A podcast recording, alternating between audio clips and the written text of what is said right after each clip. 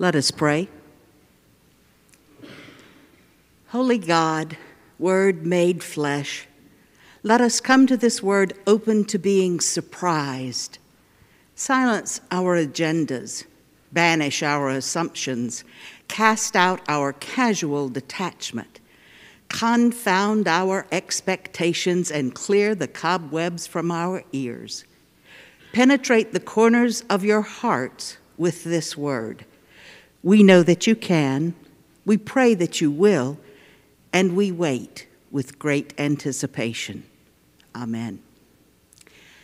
Our scripture reading this morning comes from the Gospel of Matthew, chapter 5, verses 13 through 16. Let us listen for the word of the Lord. You are the salt of the earth, but if the salt has lost its taste, how can its saltiness be restored? It is no longer good for anything, but is thrown out and trampled underfoot. You are the light of the world. A city built on a hill cannot be hid. No one, after lighting a lamp, puts it under the bushel basket, but on the lampstand, and it gives light to all in the house. In the same way, let your light shine before others, so that they may see your good works and give glory to your Father in heaven. This is the word of God for the people of God. Thanks be to God.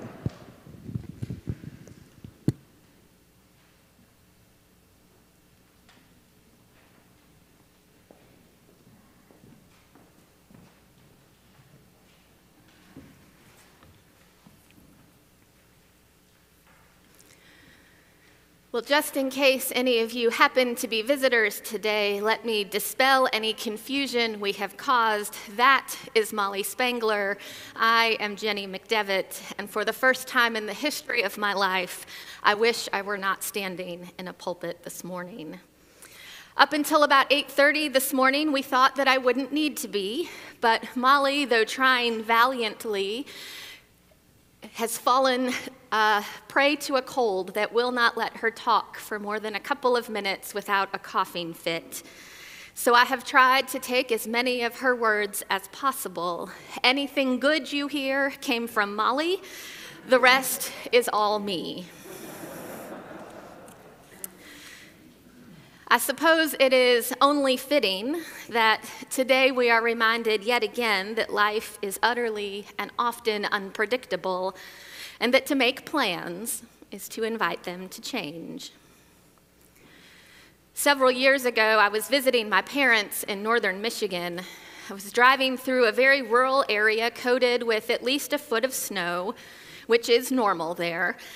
And there was a sign that had said Happy Thanksgiving but it had been covered up with a sign that said Merry Christmas. Over top of that was a sign that said Happy New Year. You could see a little bit of each sign poking through at the edges. And then over top of all of it was a sign that said, Until further notice, just celebrate everything. it's efficient for the purposes of a sign, but I think it's actually excellent news, and advice for these days. Celebrate anything and everything that we can. And I couldn't help but think of that sign when Molly shared this story with me. This is a story she intended to tell you herself. That a few days ago, a friend sent her a short dialogue between a mother and a child driving to school. The eight year old said to the mother do you want me to throw the confetti I have in my pocket now? And the mother, of course, said, No, not in the car. And then the mother said, Wait, why do you have confetti in your pocket? And the child replied, It's my emergency confetti. I carry it everywhere just in case there's good news that needs confetti. Until further notice, celebrate everything carry emergency confetti. I can't help but wonder if we lined our pockets with confetti, if we might be more inclined to see situations that call for it. Now, we don't have any confetti in the pews today, But it is possible that you are aware of some of confetti's favorite cousin, glitter.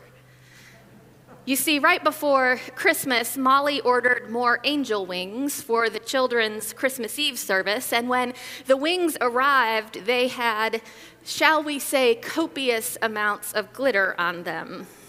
And if you were at that service, you might remember that our angels were a particularly active heavenly host.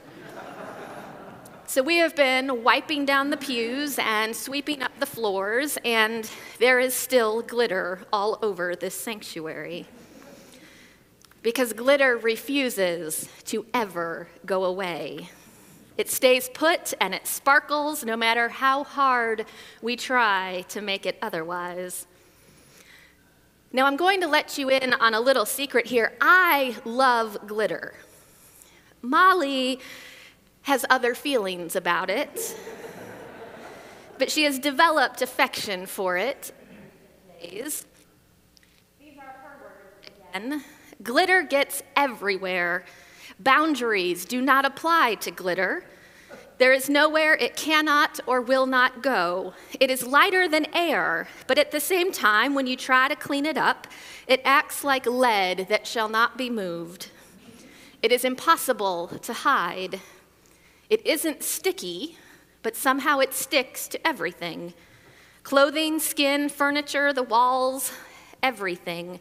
One tiny brush of your finger in glitter, and it clings to you and everything you touch. Glitter, she has realized, is actually pretty amazing.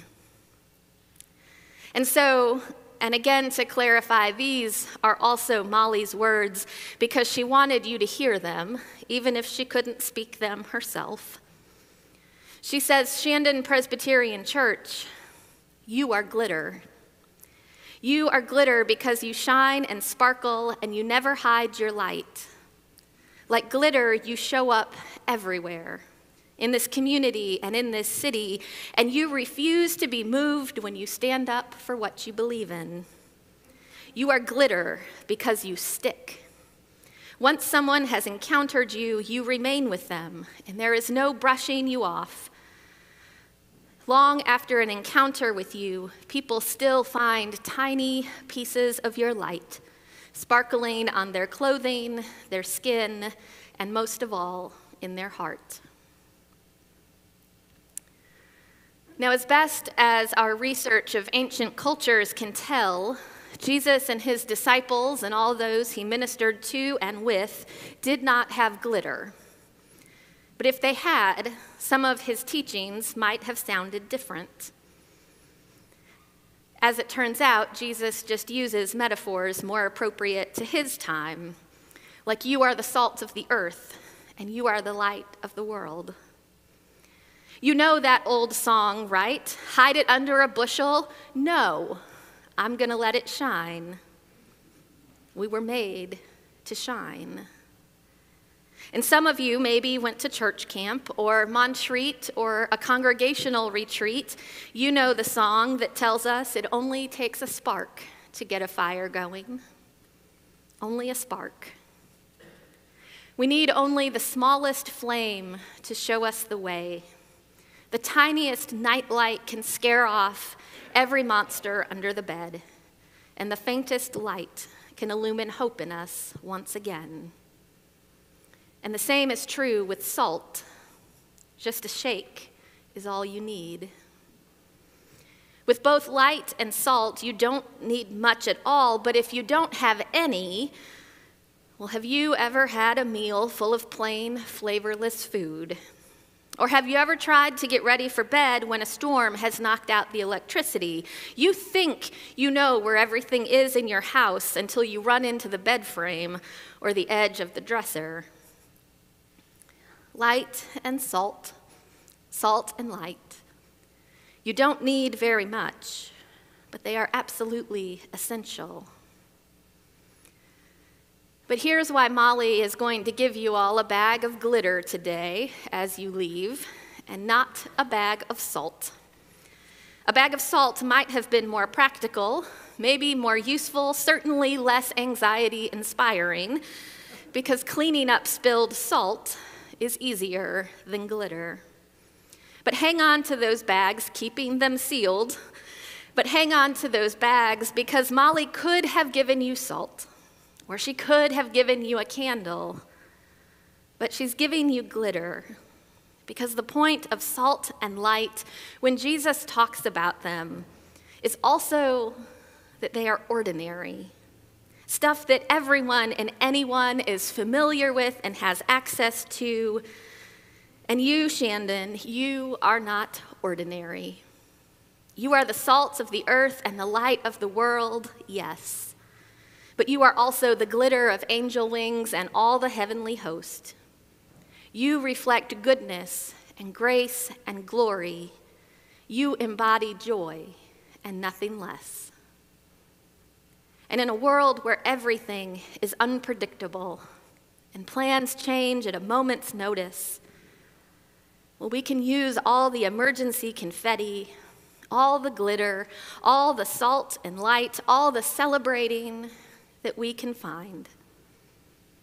So that glitter at the end of the service, keep it in your pocket so you never forget who you are and who you are called to be.